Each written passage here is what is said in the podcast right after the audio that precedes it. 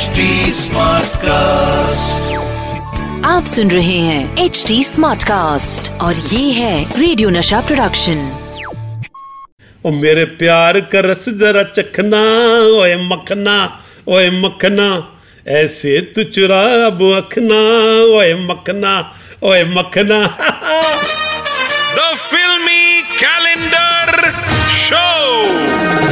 शुरू हो गया है द फिल्मी कैलेंडर शो और मैं हूँ शरावत अली, यानी कि आपका अपना कैलेंडर सतीश कौशिक। और अब वक्त हो गया अपने कैलेंडर से रिक्वेस्ट करने का कि भाई, निकाल कोई मखना जैसी तारीख जिसका फिल्मी इतिहास जाने आज हम। अरे तुझे नेशनल मखना माधुरी दीक्षित जी की कसम, निकाल निकाल।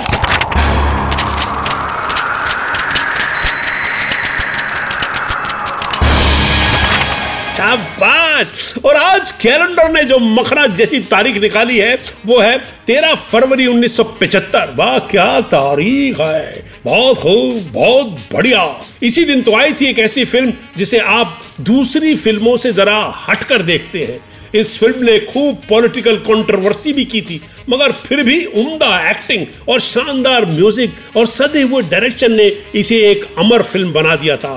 एज ए डायरेक्टर जिसे मैं सलाम करता हूँ, गुलजार साहब की ये फ़िल्म थी आंधी। संजीव कुमार, अपर्णा सेन ए के हंगल, ओम प्रकाश और रहमान के अभिनय से सजी ये फ़िल्म, जिसका म्यूज़िक दिया था आर डी बर्मन साहब ने और गीत और निर्देशन तो था ही गुलजार साहब का। दोस्तों, इस फ़िल्म ने बहुत कंट्रोवर्सी खड़ी की थी। उस वक्त ये फ़िल्म बैन भी हो गई थी। वजह यह है कि इस फ़िल्म की कहानी मिलती थी भारत की एक बहुत बड़ी और ताकतवर नेता की निजी ज़िंदगी से।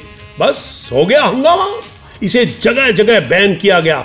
और आपको एक बात बताऊँ, इसका ये सुपर हिट गाना, तेरे बिना ज़िंदगी से कोई शिकवा। असल में आर डी बर्मन के एक बंगाली भजन की ट्यून पर आधारित है।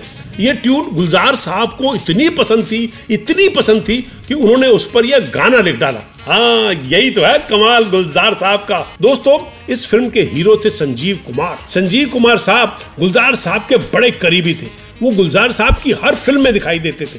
दोनों में बड़ी गहरी दोस्ती भी थी। गुलजार साहब ने इस फ़िल्म की नायिका के तौर पर पहले पसंद किया था सुपरस्टार विजंती माला को, क्योंकि वो दिखने में उस महान भारतीय लीडर जैसी भी नज़र आती थी, जिसकी ज़िंदगी से ये कहानी मेल खाती है। मगर वैजंती माला ने कहा कि वो उस महान लीडर की बड़ी कदर करती हैं, इसलिए वो ये फ़िल्म नहीं कर सकती। और उन्होंने वो फ़िल्म नहीं की।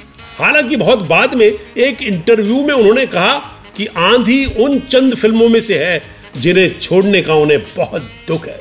दोस्तों, आंधी एक बेहतरीन स्क्रीन प्ले और एक्टिंग का मास्टरपीस है। गीत तो इसके अमर हैं ही। हालाँकि इसके गाने, सलाम कीजिए आली जनाब आए हैं, पाँच सालों का देने हिसाब आए हैं, इस पर बड़ा हंगामा हुआ था, क्योंकि ये पॉलिटिक्स पे कमेंट करता था और उस वक्त इंडिया में इलेक्शंस थे।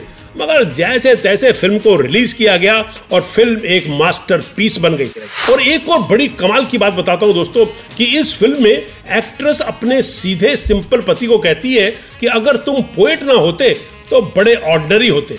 यह लाइन असल में ली गई थी गुलजार साहब की असल ज़िंदगी से, जो एक बार उन्हें उनकी पत्नी राखी जी ने कही थी, प्यार से, मज़ाक में। तो दोस्तों, एक बेहतरीन पॉलिटिकल रोमांटिक ड्रामा फ़िल्म देखनी हो तो आज ही आंधी देखिएगा। और अब मुझे दीजिए इजाज़त, जल्द आऊँगा लेकर किसी और तारीख का फिल्मी इतिहास। तब तक टाटा बाय बाय आप सुन रहे हैं एच डी स्मार्ट कास्ट और ये था रेडियो नशा प्रोडक्शन एच स्मार्ट Smartcast.